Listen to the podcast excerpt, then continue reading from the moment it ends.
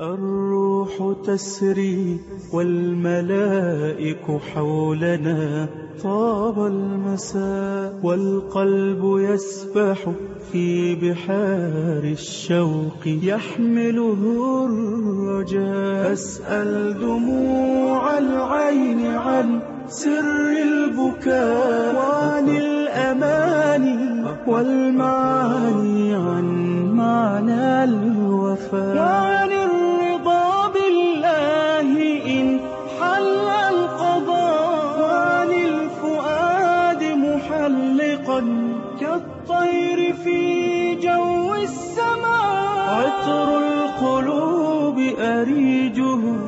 قد فاح من هذا اللقاء. الروح تسري والملائك حولنا طاب المساء. إن الحمد لله تعالى نحمده ونستعين به ونستغفره ونعوذ بالله تعالى من شرور أنفسنا وسيئات أعمالنا. من يهد الله تعالى فلا مضل له ومن يضلل فلا هادي له. وأشهد أن لا إله إلا الله وحده لا شريك له. وأشهد أن محمدا عبده ورسوله. أما بعد فإن أصدق الحديث كتاب الله تعالى وأحسن الهدي هدي محمد صلى الله عليه وآله وسلم. وشر الأمور محدثاتها. وكل محدثة بدعة وكل بدعة ضلالة وكل ضلالة في النار. اللهم صل على محمد وعلى آل محمد كما صليت على إبراهيم وعلى آل إبراهيم في العالمين إنك حميد مجيد.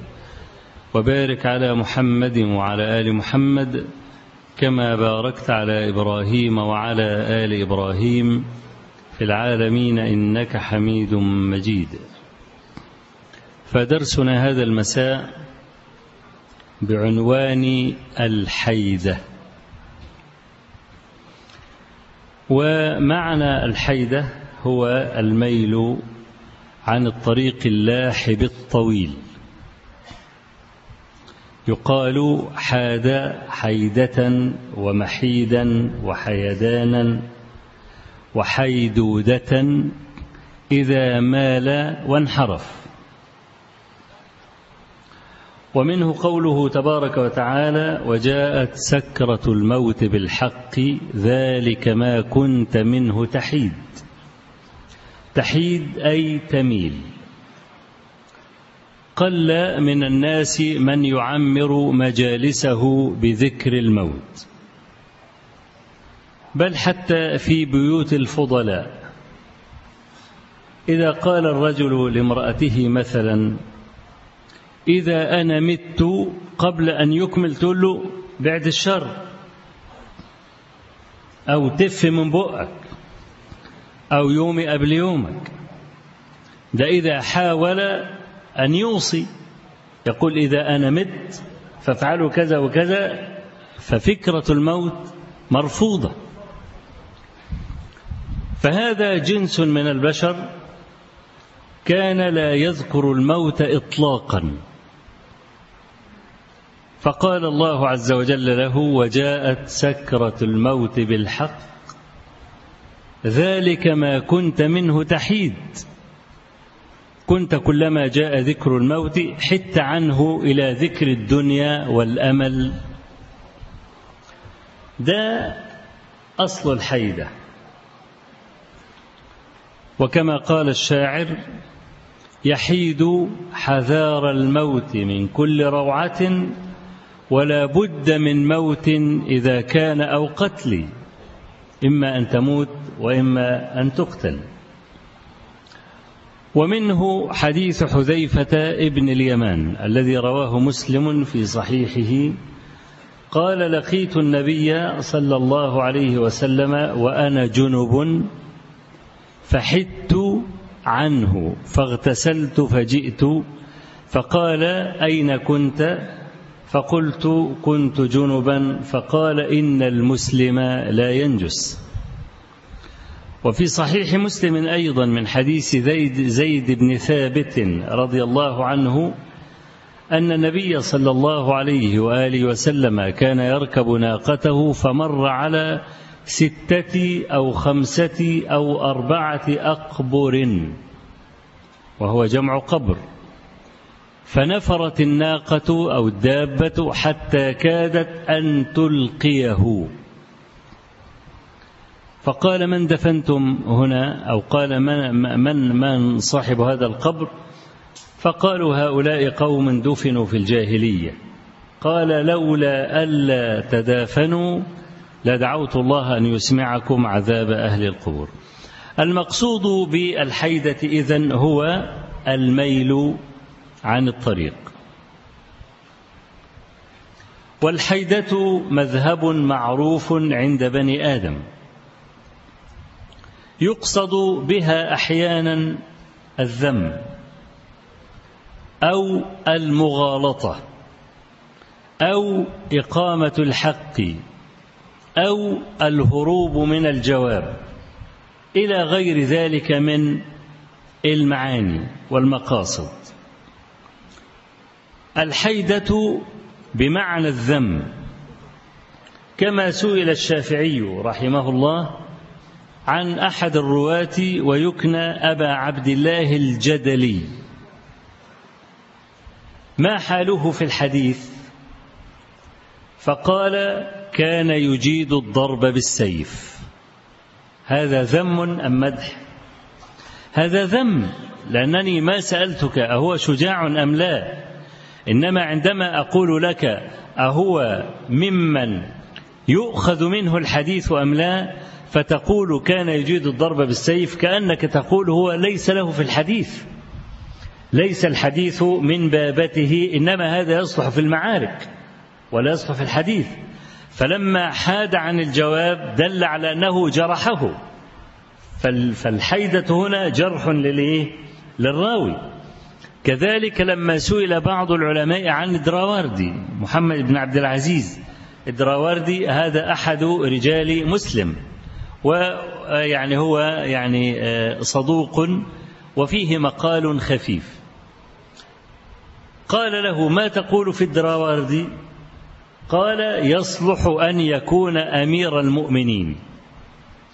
ده هذا جرح يصلح أن يكون أمير المؤمنين يعني لا يصلح أن يكون راويا للحديث. فالحيدة هنا عن الجواب تعد إيه؟ تعد ذما. وتكون الحيدة أحيانا من باب الهروب من الجواب. والهروب من الجواب له أسباب. ممكن يكون تقوى. لا أريد أن أتورط فأفتي فيما ليس لي فيه علم فأحيد عن الجواب. كما سألت امرأة يحيى ابن معين إمام الجرح والتعديل وأحد أقران الإمام أحمد. قالت ما تقول في بئر سقطت فيه دجاجة فماتت؟ ونحن نعلم أن كل كائن يتنجس بالموت إلا الإنسان. الموت نجاسة لكل كائن حي. يبقى نجس على طول. إلا الإنسان. يبقى هذه الدجاجة عندما تسقط في بئر صارت إيه؟ نجسة. فهل تنجس ماء البئر أم لا؟ لم يكن عند يحيى جواب. فقال لها ويحك لم لم تغطي البئر؟ ما هو مش موضوعنا تغطي البئر ولا ما تغطوش مش هذا موضوع. لكن لم يكن عنده جواب ليقول الماء نجس لا يجوز أن يتطهر به أو إنه طاهر يجوز أن يتطهر به. إنما إيه؟ حاد عن الجواب. وقال لما لم تغطي البئر؟ يبقى إيه؟ ده خلصنا كده. أما الحيدة على سبيل المغالطة فهي موضوع درسنا اليوم. ومن أشهر من حاد على سبيل المغالطة فرعون. كما ذكر الله تبارك وتعالى ذلك في سورة الشعراء. لما وقعت المناظرة بين موسى عليه السلام وبين فرعون الملعون. قال فرعون وما رب العالمين قال رب السماوات والأرض وما بينهما إن كنتم موقنين. قال لمن حوله ألا تستمعون؟ ادي بداية الحيد أهو. لأنه عندما قال رب السماوات والأرض وما بينهما إن كنتم موقنين ينبغي أن يكون هناك جواب. لا مع ليس عنده جواب. إنما بدأ يحيد. يخرج عن الموضوع. قال لمن حوله ألا تستمعون؟ عجبكم الكلام؟ لم يجاريه موسى في الحيدة إنما استمر في تأسيس الحق الذي بعث به. قال ربكم ورب آبائكم الأولين. فبدأ فرعون يزداد في حيدته قال إن رسولكم الذي أرسل إليكم لمجنون. هذا ليس جوابا عن كلام موسى. لم يحد موسى عليه السلام بل استمر في تأسيس الحق الذي بعث به. قال رب المشرق والمغرب وما بينهما إن كنتم تعقلون. هنا انتهى الكلام. ولم يجد فرعون بدا من أن يغير لغة الحوار. قال لئن اتخذت الها غيري لأجعلنك من المسجونين. خلاص خلص الكلام ما بقي إلا السجن. فحينئذ حاد موسى عن إثبات الحق بالكلام. فقال أولو جئتك بشيء مبين؟ ما عدناش بنتكلم بقى هندخل في الشغل. أولو جئتك بشيء مبين؟ قال فأت به إن كنت من الصادقين. فألقى عصاه فإذا هي ثعبان مبين ونزع يده فإذا هي بيضاء للناظرين. قال للملأ حوله فرعون إن هذا لساحر عليم. يريد أن يخرجكم من أرضكم بسحره فماذا تأمرون؟ دي الحلاوة دي. فرعون يقول لقومه فماذا تأمرون؟ هو إيه اللي حصل في الدنيا؟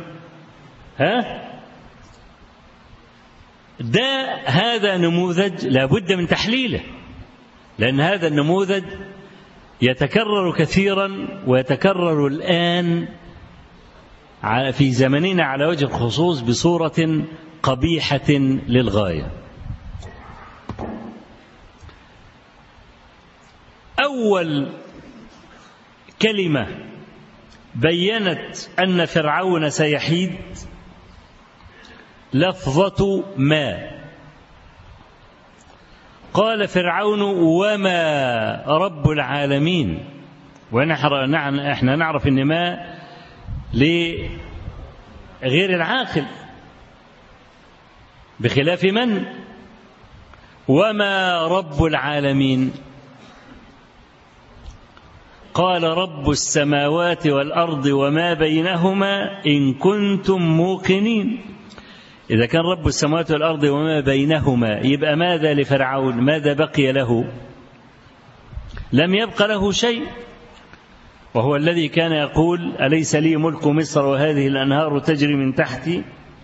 وقال أنا ربكم الأعلى. فحشر فنادى فقال أنا ربكم الأعلى. إذا كان السماوات والأرض وما بينهما ملك لله تبارك وتعالى فماذا بقي لفرعون؟ ولذلك دي كانت أول صدمة له لم يتحملها فبدأ يحيد. ويخاطب الذين كانوا يظهرون عبادته. قال لمن حوله ألا تستمعون؟ يعني أيعجبكم هذا الكلام؟ قال ربكم ورب آبائكم الأولين. قال إن رسولكم الذي أرسل إليكم لمجنون. النبي صلى الله عليه وسلم اتهم بهذا الجنون. مش قالوا مجنون؟ وساحر؟ وشاعر؟ وكاهن هل تذكرون أنا لا أذكر في حدود علمي؟ لا أذكر أن النبي صلى الله عليه وسلم توقف يوما ليقول لقريش أنا لست بمجنون أنا رجل عاقل. هل قالها؟ ما قالها قط. ولا قال أنا عاقل. لأن الناس جميعا يعرفون أنه عاقل. فمن باب تضييع وقت الحق أنك إذا خيرت بين أن يسلب عرضك أو أن تبين الحق للناس لا. أهل الديانة يفضلون أن يبذلوا أعراضهم ولا يضيعون أوقاتهم في الدفاع عنها صيانة لوقت الحق. لأن الوقت الذي ستنفقه في الدفاع عن نفسك الحق أحوج به. ولذلك استمر موسى عليه السلام في بيان الحق الذي بعث به لما قال إن رسولكم الذي أرسل إليكم لمجنون لم يقل له أنا عاقل. وأنا لست بمجنون. وكيف يكلف الله رجلا مجنونا أن يبلغ عنه؟ أعرض عن هذا تماما. واستمر يتكلم. قال رب المشرق والمغرب وما بينهما إن كنتم تعقلون. لما انتهى وقت الكلام ينبغي أن يكون عند الداعية بدائل. وده أهل المناظرة لا, لا يستفيد أي رجل يدعو إلى الحق بهذه البدائل إلا إذا راجع مناظرات العلماء مع أهل البدع أو مع خصومهم عموما. أنا لما أكون داخل معركة لابد أن يكون عندي بدائل. في الجيش لما يقعد القادة علشان يعملوا خطة المعركة. بيعملوا خطتين خطة انتصار وخطة هزيمة. لو أنا انتصرت طب أمشي ولا أقف؟ طب أخد يمين ولا أخد شمال؟ دي كلها خطط. ولا بد أن يكون الجنود والقادة الذين يقودون الجنود في ميدان المعركة على علم بها. طيب لو انهزمت كيف أرتد بجنودي؟ أرتد ارتداء عشوائي زي سنة 67 وكله يجري في الصحراء بلا غطاء جوي علشان خاطر كل الصواريخ تصطاد كل الناس اللي ماشيين في في الصحراء؟ ولا أنسحب انسحابا منظما. أنا يعني بهذه المناسبة أضرب المثل بحرب 67 وحرب 73 حرب رمضان. وأقول لك القائد العسكري كيف تصرف في هذين الحربين؟ ولأن الدعوة زي المعركة بالضبط والذي يدخل باب الدعوة ليس عنده خطة حرب سيهزم.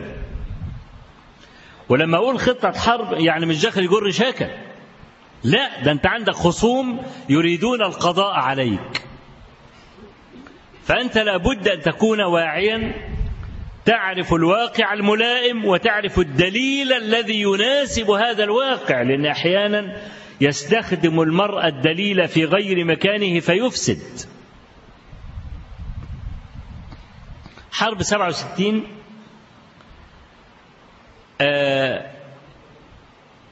حب وزير الدفاع قائد الأعلى قوات مسلحة المشير عبد الحكيم عامر أنذاك إن يعمل زي ما عمل رومل أو غيره في الحرب العالمية الثانية يعمل حاجة اسمها ستارة الدبابات.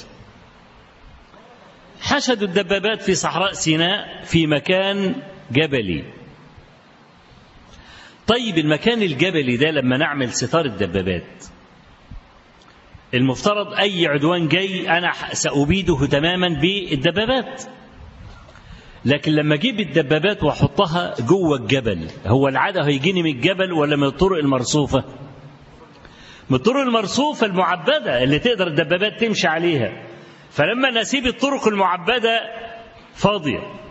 واجي أنا على الجبال وارص الدبابات عشان أعمل ستار الدبابات. يبقى ده قائد ده ينفع قائد؟ ما ينفعش قائد. ولذلك دباباتنا كلها دمرت والتي لم تدمر استولى عليها العدو سليمة. تمام؟ أنا مش هتكلم على ده هتكلم على قائد ناجح. في حرب 67 وحرب 73 وهو الفريق سعد الدين الشاذلي رحمه الله تعالى. والفريق سعد الدين الشاذلي أنا بحبه من زمان. يا بحبه ما أعرفش كينونات هذا الرجل رحمة الله عليه لأنه هو مات في اليوم الذي تنحى فيه الرئيس السابق. وكلاهما مات. رجل مات على الحقيقة وآخر مات حيا. ما هم الاثنين كانوا في يوم جمعة. سعد الدين الشاذلي دفن في قبره يوم الجمعة. والرئيس السابق مات حيا في يوم الجمعة أيضا. وكان بينهما عداء كبير برغم أن سعد الدين الشاذلي كان هو الرئيس في العمل. سعد الدين الشاذلي كان رئيس الأركان والرئيس السابق كان قائد القوات الجوية يعني كان يعمل تحت إمرة سعد الدين الشاذلي. ولما حدث خلاف بين الرئيس السادات وسعد الدين الشاذلي بسبب المذكرات واتهامه بقصة الثغرة والكلام ده فنشر الشاذلي مذكراته وفضح الدنيا وكشف أشياء في الكواليس فاتحكم عليه بثلاث سنين سجن. غاب 14 سنة في الجزائر كلاجئ سياسي وبعدين زهق وحب يرجع مصر. فالمفترض إن بعد مضي 25 سنة الوثائق السرية بتصبح علنية وما بتبقاش سرية. بعد 25 سنة أي وثيقة بعد 25 سنة لا تصبح لها إيه؟ أي سرية. نزل فريق سعد الدين الشاذلي من الجزائر إلى مطار القاهرة. صدرت أوامر رئيس الجمهورية آنذاك أن ياخدوه يحطوه في السجن. مع أن عدى أكثر من لا لا يستحق أن يوضع في السجن لكن كانت القصة كذلك. هي لها ذيول طويلة جدا وأنا رجل قارئ سياسي محترف عارف برضو كل القراءات وكل المذكرات وكل الكلام ده. قرأتها وحفظتها وثبتت عندي في قاع الذاكرة. وأنا أستفيد منها كثيرا وأنا أدعو إلى الله عز وجل. كم استفدت من كتابة الدبلوماسيين في معاملة الناس؟ وكم استفدت من قراءة المذكرات القادة العسكريين في دعوتي وأنا أدعو. وتحاشيت صداما كثيرا مع خصوم كان من الممكن أن يقضوا على دعوتي في أماكن ما تحاشيتهم تماما ومضيت إلى سبيلي. في 67 حصل هرج ومرج لأن ليلة 5 يونيو كان هناك حفل ساهر تحييه مطربات وراقصات في قاعدة القوات الجوية. ليلة خمسة يونيو. إحنا انضربنا يوم إيه؟ خمسة يونيو. كان يوم اتنين تمام؟ وأنا عارف إن أغلب الشباب اللي قاعد ما حضرش يعني يمكن اتولد بعد سبعة وستين. تمام؟ فليلة خمسة يونيو كان في حفل ساهر حضره وزير الدفاع والقائد الأعلى للقوات المسلحة حضروا لمدة ساعتين وروحوا وسابوا الجنود والضباط سهرانين مع الرقصات وسهرانين مع الجماعة دول. إحدى الراقصات نشرت في مذكراتها التي قرأتها. معلش آسف إن أنا بقول قرأت مذكرات راقصة لأن ده برضو إيه كنت كنت قرأت الفصل الخاص بحرب 67 عشان الحفل ده. هي طلعت من عاملين اسوان فطلعت بصت من الخيمة كده فكانت الخيمة دي منصوبة على عند مطار. لقت الطائرات بتاعتنا كلها مرصوصة جنب بعضها. فقالت فقمت داخله قلت دهية ما يضربونا ده الطيارات مرصوصة زي البط. ده كان التعبير بتاعها طيارات مرصوصة زي البط. يعني إيه؟ طيارات كتيرة جدا في المطار. لما الحفل يخلص على وش الفجر والضباط والجنود لحد الفجر عمالين يبصوا على الرقصات والمغنيات. الشيء الطبيعي إنه يصحى الساعة كام؟ يصحى الساعة تسعة عشرة. إسرائيل ضربتنا الساعة تسعة بالظبط كانت مخلصة كل مطاراتنا وقضت عليها وراحت على الأردن وضربت وراحت على سوريا وضربت. اسمها حرب الساعات الست. ست ساعات كانت قضت على كل دول المواجهة. تمام؟ الساعة تسعة كان القائد الأعلى للقوات المسلحة مدي أوامر أن يلتقي قادة الجيوش في الإسماعيلية. وهو الساعة 8 طار بطائرة هليكوبتر ورايح يراقب سيناء هو ومجموعة من القادة الكبار. وهم في الجو إسرائيل بدأت تضرب. طبعا معنى أن طائرة المشير في الجو يعني الدفاع الجوي كله ممنوع يضرب طلقة. ليه؟ الاحتمال أنه يضرب طائرة المشير. فالدفاع الجوي بتاعنا كله ممنوع يضرب. طائرات العدو دخلت علينا والدفاع الجوي نايم لأن طائرة المشير فين؟ في الجو. حصلت الكارثة وحصل ضرب الرادارات ومراكز الاتصال والكلام ده. ما عادش حد عارف حد فين. تتصل الخطوط مقطوعة. الفريق سعد الدين الشاذلي كان له معاه 1500 جندي ومعاه 40 دبابة. ودي قوة الكتيبة قوة كتيبتين 40 دبابة و 1500 جندي وعسكري. الدنيا قامت يتصل ما فيش اتصالات. كل الأوامر انسحبوا من سينا. انسحاب طبعا كان عشوائي يعني كانت مقتلة بمعنى كلمة مقتلة. هو كقائد ناجح انقطعت وسائل الاتصال بالقيادة العامة. ماذا يفعل بعد ضابط اتصال برتبة كبيرة علشان يعرف إيه القصة؟ مش عارف يعمل حاجة. الطيران الإسرائيلي شافه بدأ يصطاده لأن هو راجل دماغه كله خطط ودماغه كله عسكرية. عمل إيه؟ العادة لما أنت تكون في وسط سينا وعايز تهرب تدخل على مصر ولا تروح إسرائيل؟ تدخل على مصر. لا هو راح إسرائيل. تمام؟ ليه؟ لأنه دارس المنطقة دراسة جيدة وعايز يحفظ قواته من القوات الجوية الإسرائيلية. فماذا يفعل؟ قال لك لأنه دارس المنطقة. قال لك أروح ما بين جبلين واستخب. مفيش جبلين أقرب له إلا ناحية فلسطين. لأنه كان في التلات أرباع سينا. عشان يمشي ثلاث أرباع بلا غطاء جوي على ما يوصل لغرب القناة هيكون أبيد بالكامل. فقام داخل على فلسطين. واستطاع بعد يعني حوالي 40 كيلو أن يصل إلى ما بين الجبلين. الدارب القوات بتاعته والدبابة بتاعته والعدو العدو رصده. بس عمال يضرب فضرب العدو في الغالب بيكون ضايع بيضرب في الجبل.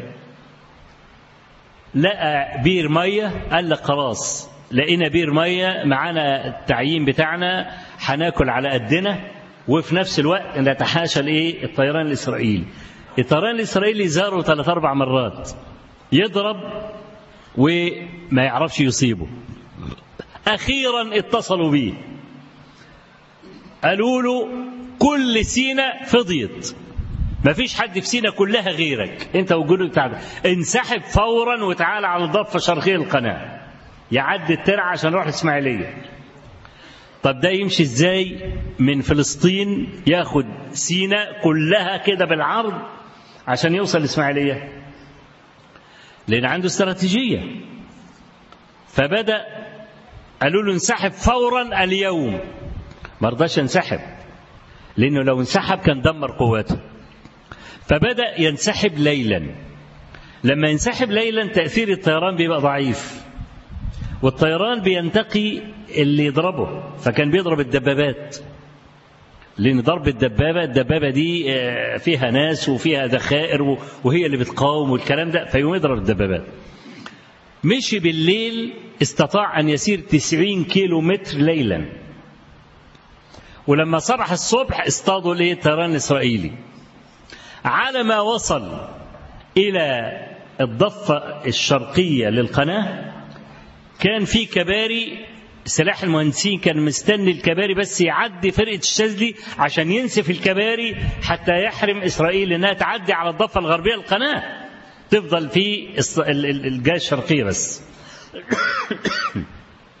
كل خسارته كانت عشرين في المية فقط. العشرين في المية دي تمانين في المية منهم في الدبابات بس.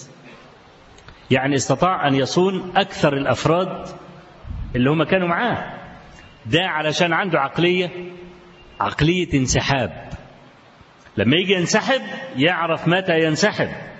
ما ينسحبش بطريقة عشوائية. لما يحب يتقدم لابد أن يتقدم بطريقة منظمة. وده اللي حصل في حرب رمضان حرب أكتوبر. خط معلش أنا قلبتها استراتيجية. لكن أنا جاي جاي لكم. أنتوا مستعدين تقعدوا معايا ولا مستعجلين؟ جميل أوي. ماشي ماشي ماشي. تمام تمام. الكلام ده أنا بقوله ليه؟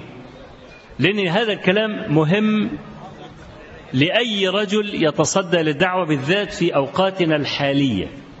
الأوقات اللي هي فيها هجوم تتري على التيار الإسلامي ورموز التيار الإسلامي. خطة حرب رمضان كانت إزاي؟ كل الحروب السابقة كانت إسرائيل بتعمل معانا إيه؟ تطوأ الأجناب والخلف. تعرف خالد بن الوليد في معركة أحد عمل إيه مش طوأ المسلمين من الخلف؟ ها؟ وقتل من قتل من المسلمين؟ هي طريقة إسرائيل إن يطوأك من الأجناب والخلف. فالفريق سعد الدين الشاذلي رحمه الله وضع الخطة. عمل الخطة كالآتي. قال لك لما أعمل الأجناب بتاعتي والمؤخرة تكون على مياه العدو ما يعرفش يطوقني فخلى الأجناب بتاعته على البحر المتوسط وعلى الخليج والمؤخرة بتاعته قناة السويس. يبقى أجنابه وخلفيته على مية. فالعدو ما يعرفش يطاردني بقواته البرية. لأنه هيعبر البحر إزاي؟ يضربني من الجو آه لكن ما يعرفش يطوقني بريا. تمام؟ طيب إحنا ما عندناش سلاح نستطيع أن نحرر به سيناء. قال لك نعمل خطة محدودة. نتقدم نحطم خط بارليف ونتقدم في سيناء 12 إلى 15 كيلو شرق القناة. لأن إحنا الإسماعيلية والكلام ده في الغرب. والقناة وبعدين الشرق سيناء خط بارليف ده كان طوله 165 كيلو متر تراب رمل بارتفاع 20 إلى 30 متر في الهواء. بعمق 20 كيلو متر لأن خط بارليف مش هو الخط الموازي للقناة ده خط بارليف ده شبكة الدفاع الإسرائيلية على عمق 20 كيلو متر فيها أكثر من 300 دبابة وموزعين على 35 حصن على 165 متر. 165 كيلو متر فبيقول أنا عايز أعدي خط بارليف وأستقر على بعد 12 كيلو شرق القناة فقط. طب ليه 12 كيلو؟ ليه ما يبقاش 20 30 40 قال لك لأن مظلة الدفاع الجوي بتاعتي صواريخ سكاد دي مداها 12 كيلو شرق القناة. بعد كده يبقى ما عنديش غطاء جوي. لو مشيت بره هتضرب.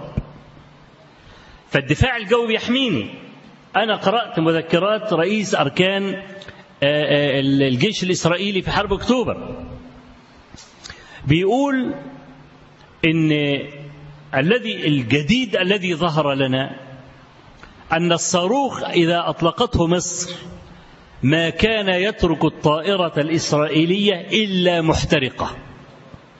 ليه؟ لأن كان من خصائص هذا الصاروخ أن يتبع أي جسم معدني أيا كان. مش تضربه يفضل ماشي في خط مستقيم لا. تضربه يتبع أي جسم معدني في الهواء. طب الطيارة تروح يمين وراها شمال وراها فوق وراها تحت وراها لا يتركه إلا محترق. قال فأصدرت أوامري لسلاح الجو ألا يقترب من القناة 15 كيلو. يبقى باظت عليه المعركة. إذا ما قدرش يقرب 15 كيلو من القناة من ناحيته يبقى انتهت المعركة ما عادش يبقى سلاح الجو الإسرائيلي ما عندوش قيمة. إمتى يبقى له قيمة؟ يوم ما يقدر يدخل عليا ويضربني. لكن ده هو بعيد عن الضفة الشرقية للقناة 15 كيلو ما يقربش منها. لأن هو ده مدى الصواريخ بتاعتنا. تمام؟ لما جت قصة الثغرة بس ثغرة ديفرسوار جت بسبب خطأ مهني جسيم وهو إن إحنا عايزين نطور الهجوم إلى المضايق. طب المضايق على بعد كام كيلو من شط القناة الشرقي؟ على بعد خمسين كيلو. لو أنا طلعت بره 12 كيلو من شرق القناة إيه اللي هيحصل لقواتي؟ هتتدمر. ده ألف به عسكرية. ألف به عسكرية. ليه؟ لأن أنا ما عنديش مظلة دفاع جوي. وحصل يوم 10 أكتوبر إنه صدر للواء الأول في قيادة الجيش الثالث أن يتحرك إلى منطقة سدر بعد آخر ضوء يوم 10 أكتوبر. آخر ضوء يعني بعد الشمس ما تغرب مباشرة يبتدي يتحرك بقواته هو قال له ليه آخر ضوء؟ علشان ما عندناش قوات تحميه من الطيران الإسرائيلي.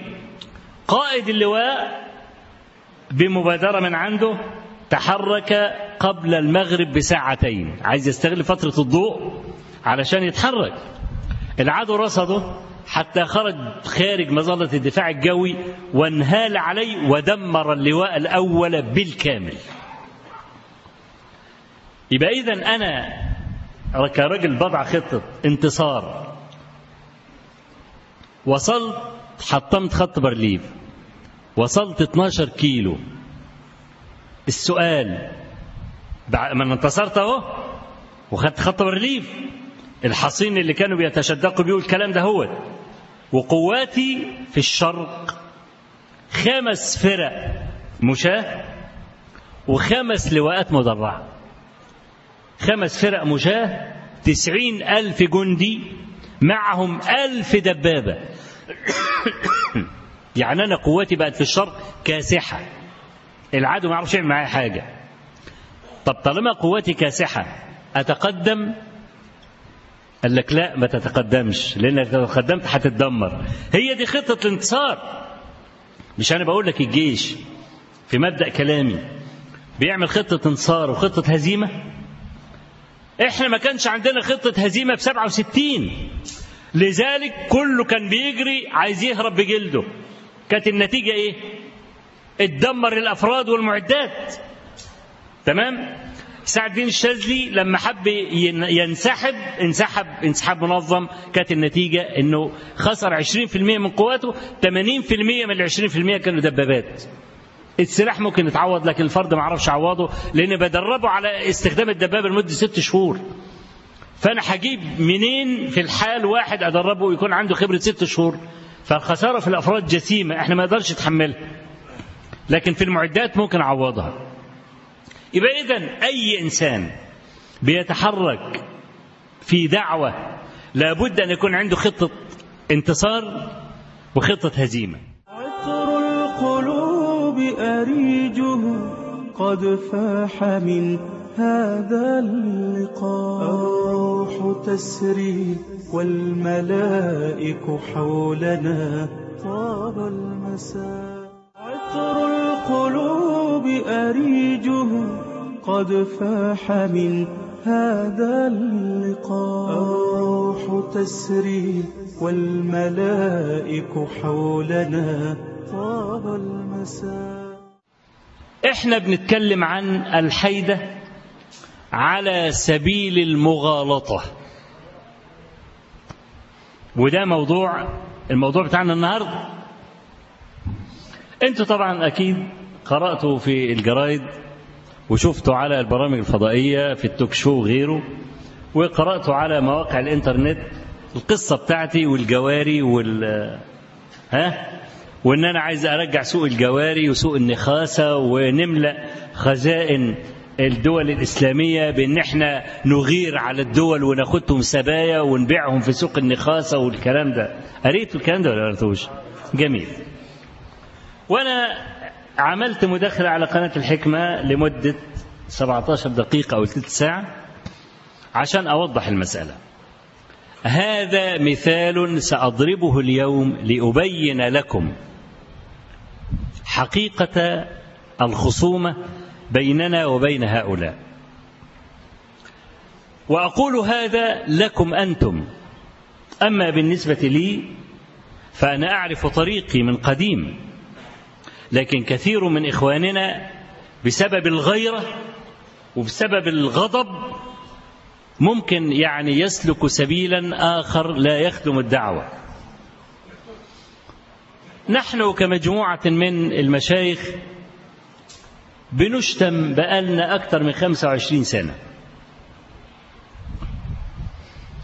الدولة كانت تحمي الذين يشتموننا.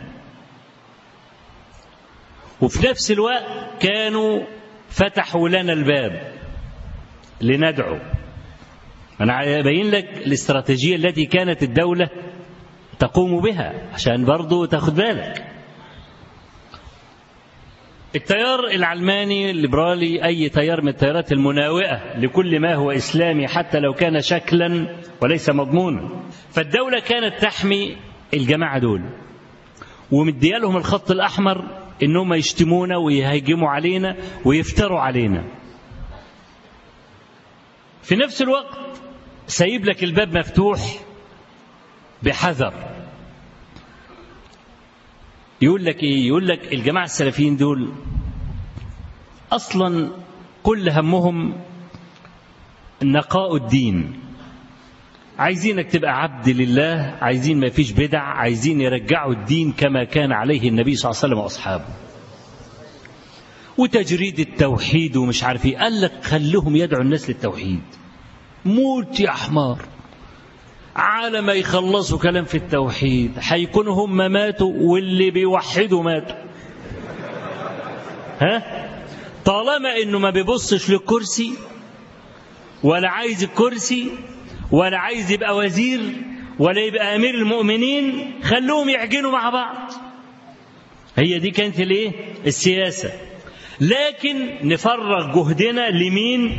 للمحظورة. المحظور اللي هم كانوا المسلمين آنذاك. دلوقتي بقت المحظوظة. ها؟ ما عادتش المحظورة هي بقت المحظوظة دلوقتي. تمام؟ تمام؟ فقال لك الإخوان دول أساسا طول عمرهم عايزين ياخدوا الحكم. فاللي يطول إيده على الكرسي نقطعها له طيب الإخوان دول كتيار موجود في الشارع وتيار قوي في النقابات والبتاع وعامل مشاكل مع الدولة. قال لك طيب ما تعكس التيار المسالم اللي بيدعو الناس للتوحيد. سيبه. ليه؟ لأن دعوته هادية وكانت الحكومة الدولة بوليسية وكان الناس بتخاف من خيالها. لو راجل ابنه جاي يصلي معاه في الجامع يقول له بالطلاق والعتاق لو شفتك في في مسجد السنية يبقى أمك هتروح في ده فكانوا الناس بيمنعوا اولادهم يجوا لنا ليه؟ لأن الولد هيبقى له ملف. خلاص؟ فيبقى يقول لك سيبهم يدعوا بحيث لو بقى لهم وجود في الشارع هيشغلوا الناس عن الانضمام إلى الاخوان المسلمين. ها؟ يبقى قال لك سيبه. ولذلك الفضائيات كلها كانت فضائيات سلفية. وليس كما يقول بعض الناس زورا وبهتانا إن الدولة كانت بتؤيد السلفيين وبتدي دعم للسلفيين. لا. ما كانتش بتدي دعم ولا حاجة. إحنا كنا بنستدعى بصفة مستمرة وكان بيحصل بينا مجابهات. ومنعت أنا من التدريس ست شهور ومنعت من دخول أماكن كثيرة جدا بل منعت من بلدي أنا شخصيا. بلدي أنا في كفر الشيخ دي 13 مركز. قالوا إن كل شيخ في محافظته فقط وما يروحش محافظة أخرى. خلاص آمنا بالله العظيم. يبقى أنا ليا 13 مركز في محافظتي. لا بعد كده حبسوني في مركزي. 12 مركز من كفر الشيخ أنا غير مسموح لي أن أنا أذهب إلى هذه المراكز وهي بلدي. ليس هذا فقط بل مركزك أنت ممنوع تدي في كل مساجد المركز إلا في مسجدك فقط.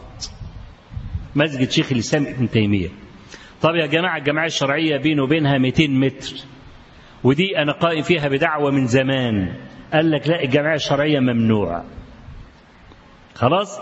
ويبعتوا المجلس إدارة الجمعية الشرعية إن أبو إسحاق الحويني لو دخل معانا عندكم في خطبة أو درس هنضم المسجد للأوقاف. فبالتالي هم مش عايزين يضم مسجد الأوقاف لأن كده هيموت رسمي. خلاص؟ فيبقى أنا ما أدخلش. يعني حتى المركز بتاعي أنا شخصيا لا أنا محبوس في مسجد واحد لا أخرج منه. وليس هذا فقط. ومسجدك هذا لك فيه درس واحد فقط وخطبة جمعة. لو عايز تدي كمان درس في مسجدك أنت تستأذن. وأنا بصراحة ما كنتش بستأذن. أدي درس واحد لكن ما استأذنش. يبقى التضييق كان مستمرا وكان دائم. وأنا مش مش مش الان بشتكي أو عايز ادعي بطولة ولا الكلام ده بس ببين إن ما كانتش القصة زي ما بينشر في الجرايد الآن والمجلات وبعض التيارات الإسلامية بكل أسف يقول لك إن الحكومة كانت بتؤيد السلفيين. لا بتؤيدش حاجة. الحكومة لا تؤيد أي حاجة تمت الإسلام بصدق. أنا ذاك بس عندها توازنات. يقول لك أنا لما أخلي السلفيين هم المرجعية بتاعت الناس ولما يستفتي يستفتي شيخ سلفي. والشيخ السلفي ده ماليش دعوه بالحكم. كله بيقول يا جماعة وحدوا الله ويعرفوا صفات ربنا مش عارف إيه. خلاص يموتوا مع بعض يعجنوا مع بعض. ها؟ وهيقول لك هيبقى الناس كلها بتحب المشايخ دول وهتنصرف عن الإخوان المسلمين اللي هم عايزين الحكم. أدي المنظومة كانت عندهم منظومة استراتيجية تخصهم هم لا تخصنا نحن. خلاص؟ ف الدولة كانت بتقوي التيار المناوئ لنا طب بتقويه ليه؟ قال لك علشان أعطله أنا لو سبته يمشي بحريته سيصل إلى هدفه بسرعة. لكن أنا في نفس الوقت ما أقدرش أقضي عليه لأني محتاجه. محتاجه لخدمة استراتيجيتي أنا. فالدولة كانت كده. يقول لك أنا ما أقدرش أقضي على السلفيين. لأنني في أمس الحاجة إلى مرجعية صادقة للجماهير وإلا تتقلب عليا فلما تكون مرجعية لا تقاتل على كرسي يبقى أنا أمزمز في الأرض وبيعها وسقعها وحول المليارات ها؟ وهم في التوحيد ها؟ واحد. ها؟ وإحنا عمالين ناكل في الأراضي وده 20 مليون متر وده مش عارف إيه وده إيه وده إيه وده إيه. إحنا إيه بنمزمز وهم إيه بيوحدوا. تمام كده؟ وكل واحد له مذهب. فهو قال لك دي موازنة أمنية عندي. ما أقدرش أقضي عليهم. بس لو سبته يمشي على كيفه وبخطته هيقضي عليا. يبقى أنا لازم أعمل له شوية عراقيل في السكة. العراقيل إيه؟ أسلط عليك جماعة بتوع رزل يوسف والجماعة مش عارف مين يقول لك ده بيعمل كذا وده بيعمل كذا وظبطناه مش عارف بيعمل إيه وظبطناه بيعمل إيه وتمويل خارجي. والغريب يا أخي يقول لك بيجي لهم تمويل من إيران. ألا إيران حتة واحدة؟ طب ده إحنا اللي واقفين لإيران. ها؟ إحنا اللي واقفين للروافض. يعني إحنا خط الدفاع الأول والأخير ضد الروافض. السلفيون هم خط الدفاع الأول والأخير ضد الروافض.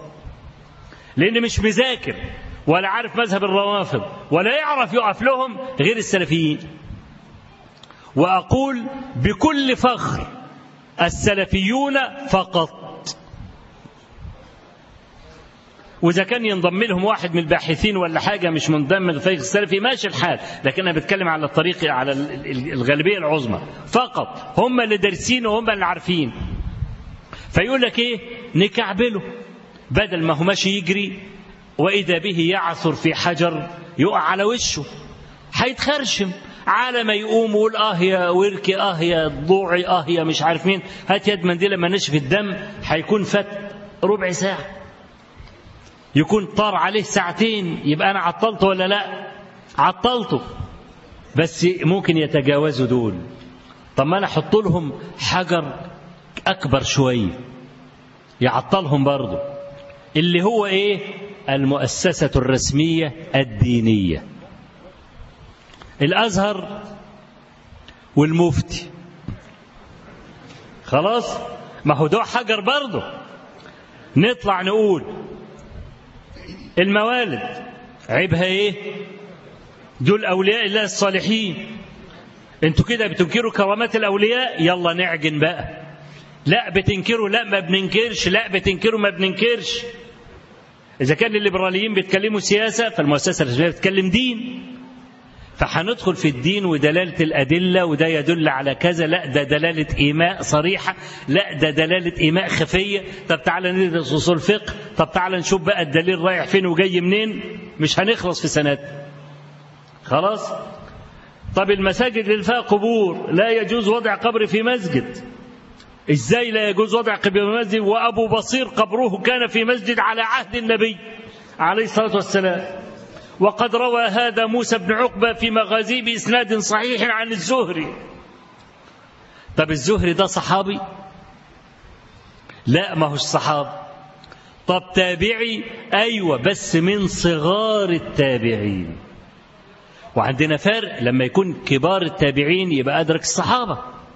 جل مشايخه يبقوا صحابة. لما يكون من صغار التابعين يبقى أكثر مشايخه من كبار التابعين ولحق صحابي اتنين تلاتة. ها؟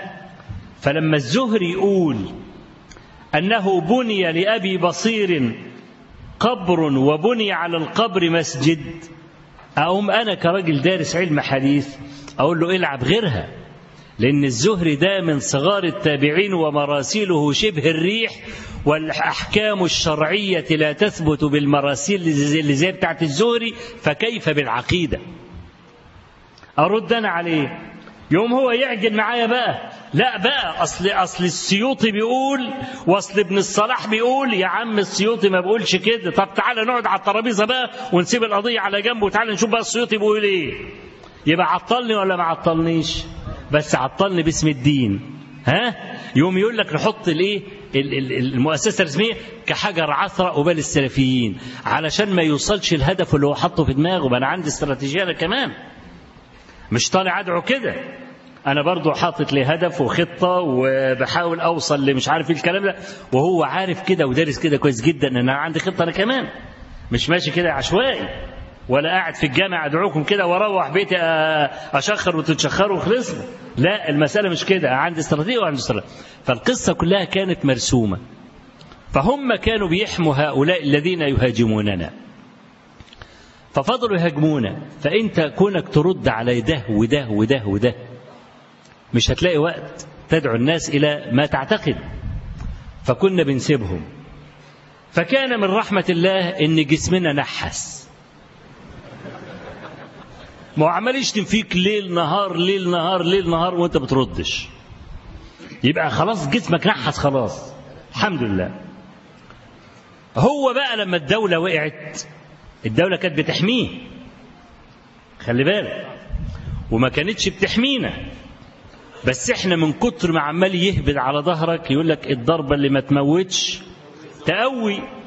ها؟ فبالنبوت على ظهرك آه المرة الثانية آه المرة الثالثة ظهرك ما بيعيش إلا بالنبوت.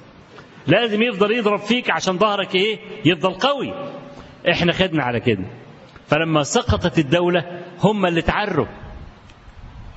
مش إحنا. فهجومهم ما جاب لناش جديد ما عملش جديد معانا. هو هو اللي أنتوا كنتوا بتعملوه زمان أنتوا بتعملوه النهارده. لكن الجديد في الموضوع مش إحنا كمشايخ أنتوا. وده اللي أنا بعمل محاضرتي النهارده عشانه. المحاضرة عشانكم أنتوا. عشان تعرفوا الاستراتيجية بتاعتهم ماشية إزاي وإحنا ماشيين إزاي. فيقوم ما فيش حد يستخفكم ويخرجكم عن حقيقة الدعوة التي ينبغي أن تعيشوا عليها وتموتوا عليها. هم بيدوروا على أي حاجة من زمان. يجيبوا لي محاضرة مثلا من عشرين سنة. مش معنى عشرين سنة أن أنا غيرت كلامي. لا كلامي هو هو ما غيرتوش. طالما بتكلم دين يبقى أنا كلامي ثابت. من 30 سنة تلاقي كلامي زي كلام النهاردة. وافتح إسلام واي هات أي شريط. من 30 سنة تلاقي كلامي من 30 سنة هو كلامي دلوقتي أهو. فيما يتعلق بالمنهج والعقيدة. لكن الأحكام الشرعية ممكن رأيي يتغير. كنت من ثلاثين عاما شابا يافعا. ممكن ما أكونش درست الأدلة كويس ممكن ما أكونش تعمقت في علم أصول الفقه كويس أصول الحديث كويس فممكن أغلط فممكن أغير رأيي في الأحكام الشرعية العملية في الحلال والحرام. كان ممكن أقول ده آثم ممكن أقول دلوقتي ليس بآثم. دي وردة على أكبر العلماء مش علي أنا بس. إنما فيما يتعلق بالاعتقاد والمنهج كلامي من 30 سنة هو كلامي زي دلوقتي تمام؟ فيجيب مقطع من 18 سنة شريط. بتكلم فيه عن الجهاد وأحكام الجهاد والآثار المترتبة على الجهاد. ده درس فقه. درس فقه. خلاص؟ إن الأحكام الجهاد إن إحنا لو هنقاتل قوما من المشركين النبي عليه الصلاة والسلام قال للقائد تعمل ثلاث حاجات. والحديث في صحيح مسلم من حديث بريدة بن الحصيب إذا لقيت عدوك من المشركين فادعهم إلى ثلاث خلال أو خصال. ادعوهم إلى الإسلام. فإن دخلوا الإسلام فكف عنهم لأنه بقوا زيك هتقاتل المسلمين فإن أبوا فالجزية. فإن رضوا فخذها منهم وكف عنهم. خلاص كده؟ فإن أبوا أن يدفعوا الجزية فاستعن بالله وقاتلهم. أدي الثلاث خيارات اللي النبي عليه الصلاة والسلام قالها لمين؟ لقائد الجيش. طيب. أي معركة من المعارك فيها غالب ومغلوب؟ إحنا إذا غلبنا ودخلنا على عدونا الكافر. محاكم الجهاد؟ مصطلح إسلامي خالص. لا يرادفه كلمة أخرى زي القتال والكفاح والنضال. الكلام ده لا يرادف الجهاد. الجهاد له شرط أساسي رئيس أن يكون عدوك يدين بغير ملة الإسلام.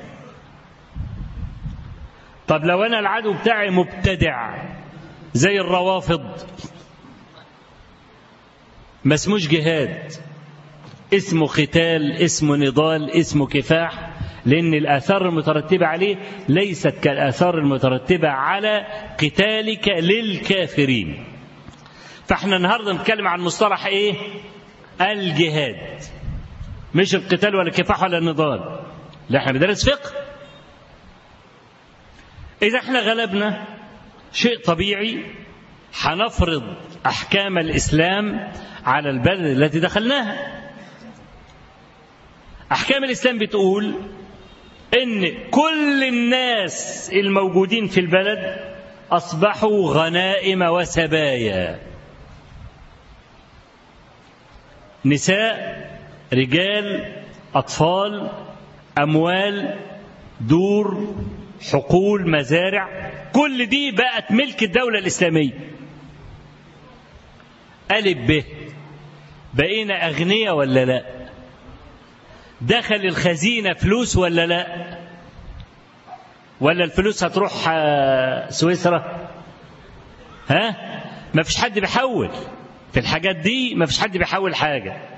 كلهم دينين خيرين الكلام ده. تمام يبقى أنا أحرزت أموالا ودورا أموال سيلة أموال مجمدة. طيب الناس السبايا دول مصيرهم إيه في الشرع؟ مصيرهم إن هم كغنائم يوزعوا على المجاهدين. وهناك قانون كما في الحديث أن من لم يحضر الغزوة لا نصيب له في الغنيمة. معروف كده. ما يحضرش الجهاد الغزوة ملوش نصيب في الغنيمة. طب أنا دخلت على بلد وتعدادها مثلا نص مليون. نعمل إيه في النص مليون دول. قال لك المجاهدين نشوف عددهم كم؟ مئة ألف. ها؟ خلاص يبقى كل واحد ياخد خمسة. كل واحد ياخد خمسة المسألة هتتنوع. تاخد لك اتنين رجالة واتنين ستات وعيل أو العكس. ها؟ مح... لازم تتقسم. جميل. الناس دول أول ما يحصل هذه المنظومة لابد أن يقابلها شيء يسمى سوق النخاسة. سوق النخاسة اللي سوق بيع العبيد والإماء والجواري والأطفال. تمام؟ كل راس من هذه الروس بقى له ثمن. فأنا دلوقتي عندي خمس روس. مش محتاج حد منهم. ومعذور في قرشين. أعمل فيهم إيه؟ أعلق لهم المشنقة وأتخلص منهم؟ ولا أعمل إيه؟ قال لك لا تروح تبيعهم في السوق. خلاص. لازم عشان أبيعهم لازم يكون في سوق. فهنبتدي نساوم. تشتري مني دي بكام؟ أو ده بكام؟ يقول ب 300 لا خليها 314 لا 350 300 هات اشتري. يقبض ويمشي. خلاص؟ أنا عندي ذنوب الكفارة بتاعتها عتق رقبة. طب أنا أجيب منين رقبة علشان أطلع من الذنب بتاعي؟ لازم أروح أشتري. فلا بد أن يكون في سوق بطبيعة الحال.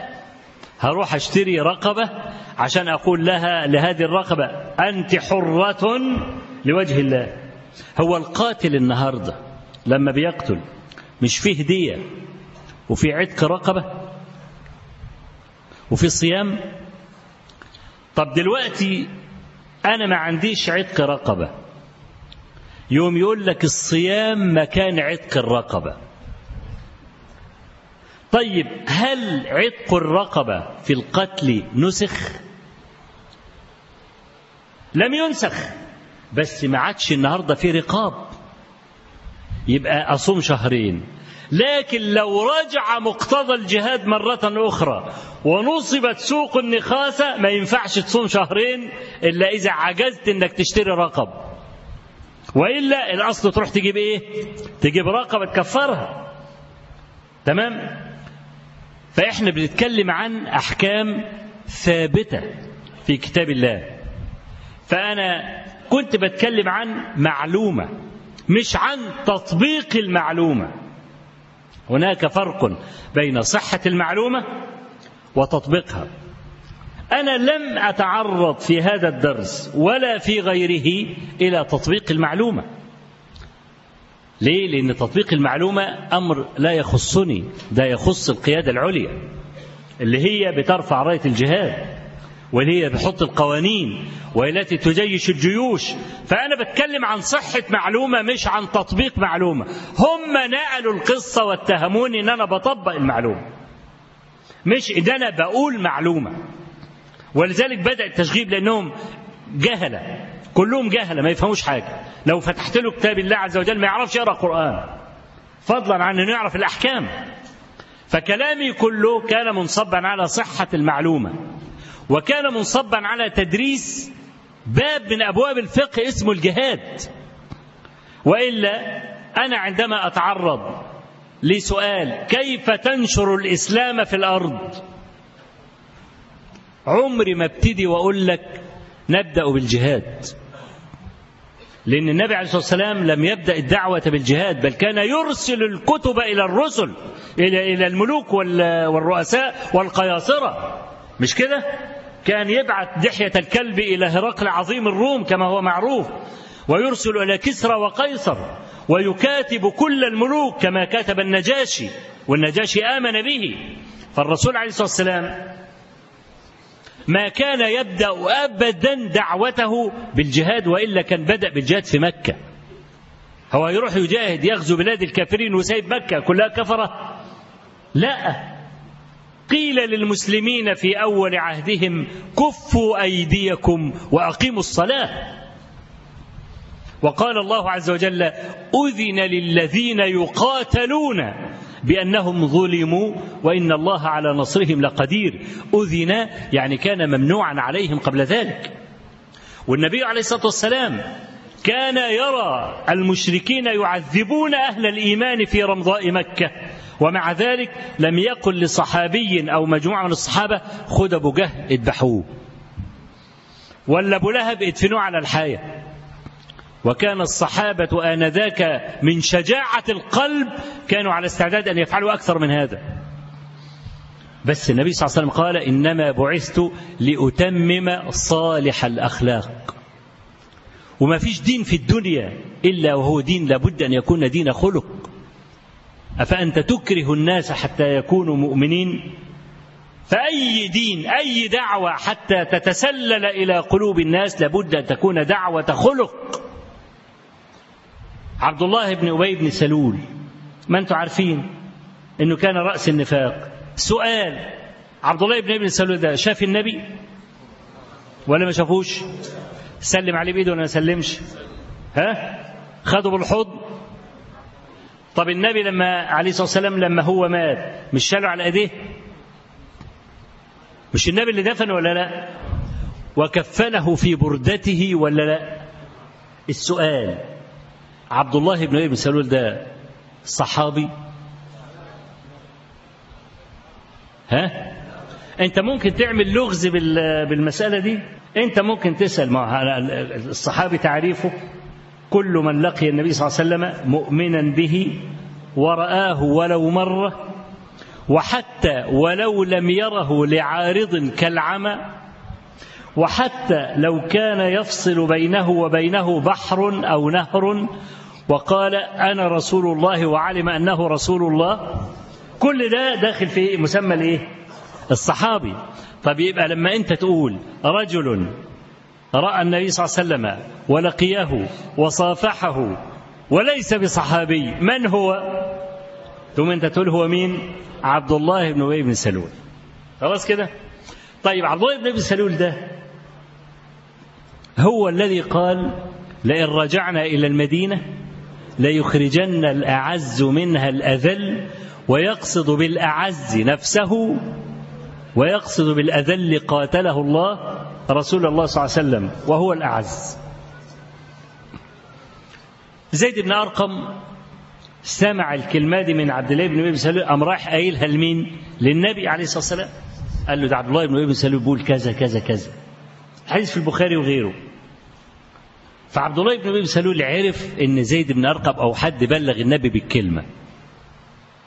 فقام ذهب إلى النبي صلى الله عليه وسلم وجعل يقسم بالأيمان الغلاظ أنه ما قال ذلك. والنبي عليه الصلاة والسلام يحكم على نحو ما يسمع. واحد بيحلف بالله بالأيمان الغلاظ. يبقى أنا ما أقدرش أدينه إلا بدليل. خلاص كده؟ فالنبي عليه الصلاة والسلام نظر إلى زيد بن أرقم. نظرة عتاب. ينفع تقول الكلام ده والراجل بيحلف بالله. قال زيد فركبني هم. النبي النبي عليه الصلاة والسلام هو اللي بيحاسبه مش مصدقه يعني. صدق ابن أبي بن سلول وكذب زيد بن أرقم. راح زيد بن أرقم ما عرفش ينام طول الليل. لحد ما القرآن نزل. فأرسل النبي صلى الله عليه وسلم إلى زيد وقال له إن الله صدقك. لما نزل الآيات. الصحابة بقى بعد ما عرفوا إنه قال والقرآن نزل ما هو ده الدليل القاطع بقى ما يقدرش يحلف لو حلف على مصلحة الدنيا بحد.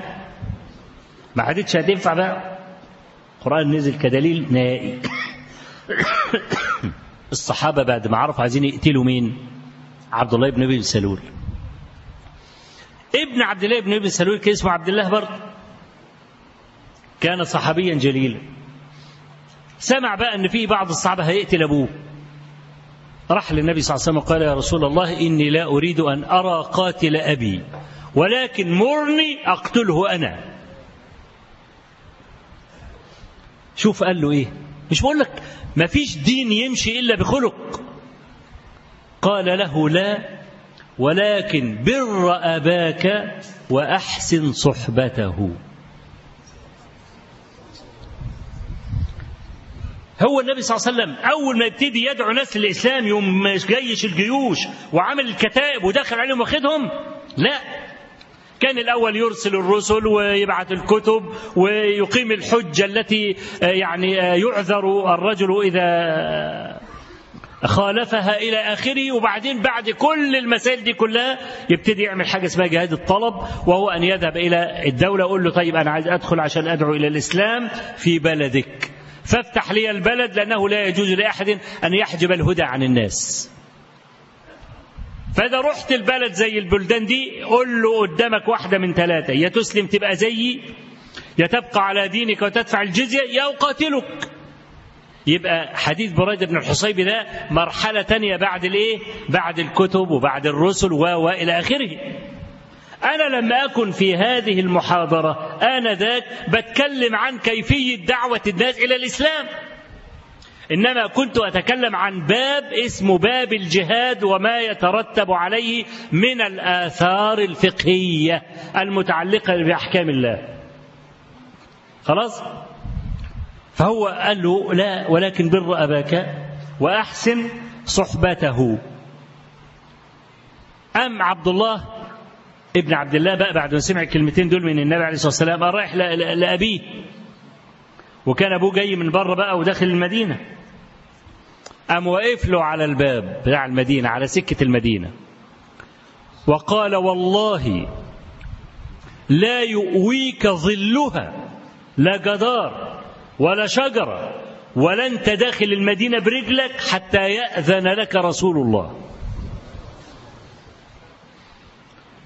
تمام؟ خالد بن وليد راح للنبي صلى الله عليه وسلم في الواقعة الثانية قال له يا رسول الله مرني بقتله. قال معاذ الله أن يتحدث الناس أن محمدا يقتل أصحابه مش يقتل صاحبه مع أنه رجل واحد. طب ليه قال أصحابه بالجمع؟ لأن الناس بتزود في الكلام.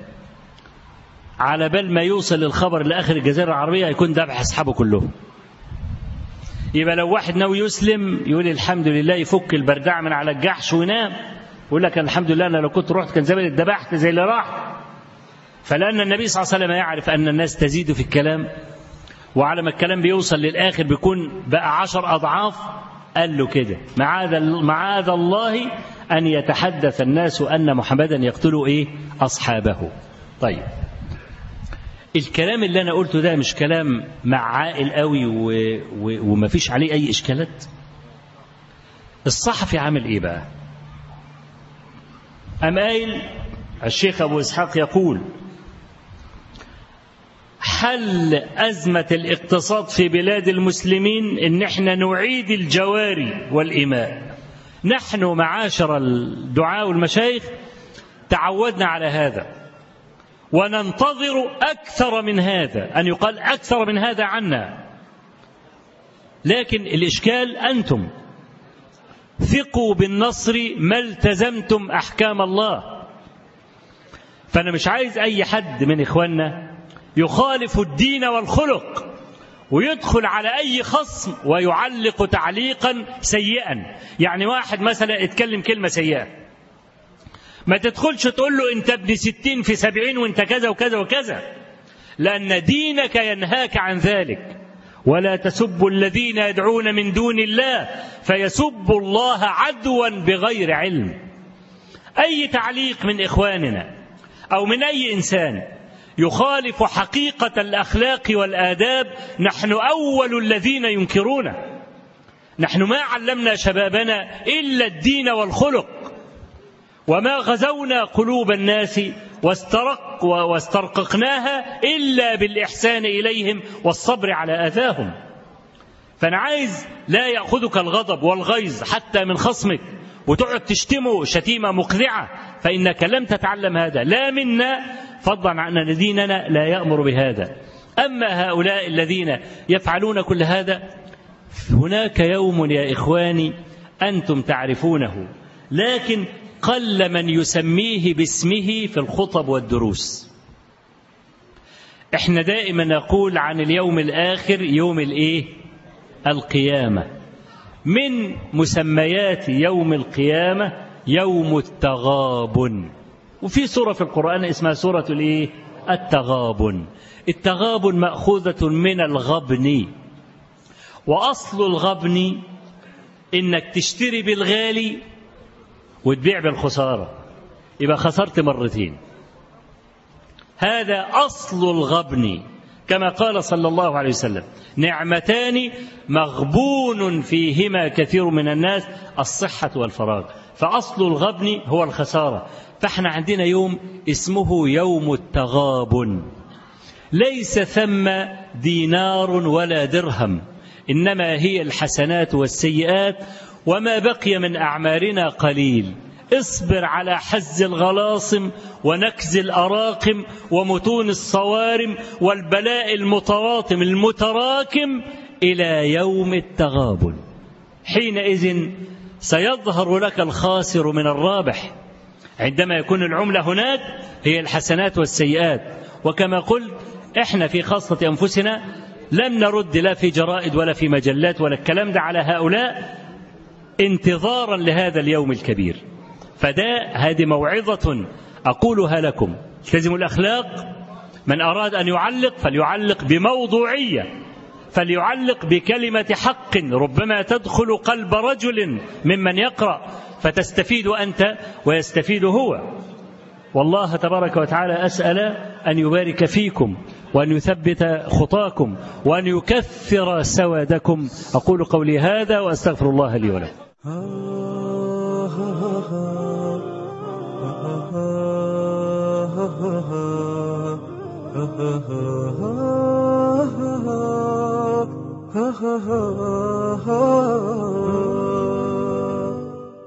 الروح تسري والملائك حولنا طاب المساء والقلب يسبح في بحار الشوق يحمله الرجاء. أسأل دموع العين عن سر البكاء وعن الأماني والمعاني عن معنى الوفاء. وعن